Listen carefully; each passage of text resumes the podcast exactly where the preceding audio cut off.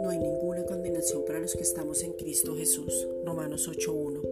Ahora tenemos una nueva naturaleza porque Él mismo nos hizo nacer de nuevo por medio del Espíritu Santo. Colosenses 2.11. Ahora hemos resucitado a una nueva vida desde donde el mismo poder que resucitó a Jesús de entre los muertos nos habita. Efesios 2.6. Eso quiere decir que ahora tenemos la capacidad para poder vivir una vida nueva. Colosenses 2.12. Toda transgresión, toda deuda, todo castigo ahora fue perdonado y tenemos esa vida soy en nosotros. Juan 10.10. La misma vida de Dios viviendo a través nuestro.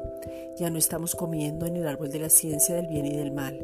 Ahora comemos del árbol de la vida que se llama Jesucristo. Esa vida en abundancia para disfrutarla. Colosenses 2.13. Padre, en el nombre de Jesucristo, te pedimos que podamos comer y beber hasta saciarnos siempre de este árbol de vida, que de nuestro interior corran ríos de agua viva que salten para vida eterna. Juan 7, versículos 37 al 38. Que podamos sumergirnos en aguas profundas para tener revelación de todo lo que el Padre nos ha concedido. Primera de Corintios 2.9. Danos la revelación de Jesucristo. Apocalipsis 1.1 que tengamos un encuentro personal con el amado, el deseado, que lo escuchemos claramente sin ser resistentes ni duros de corazón, sino que estemos dispuestos a tener una relación para poder ser transformados en la palabra de justicia y nos volvamos expertos en ella. Hebreos 5:13.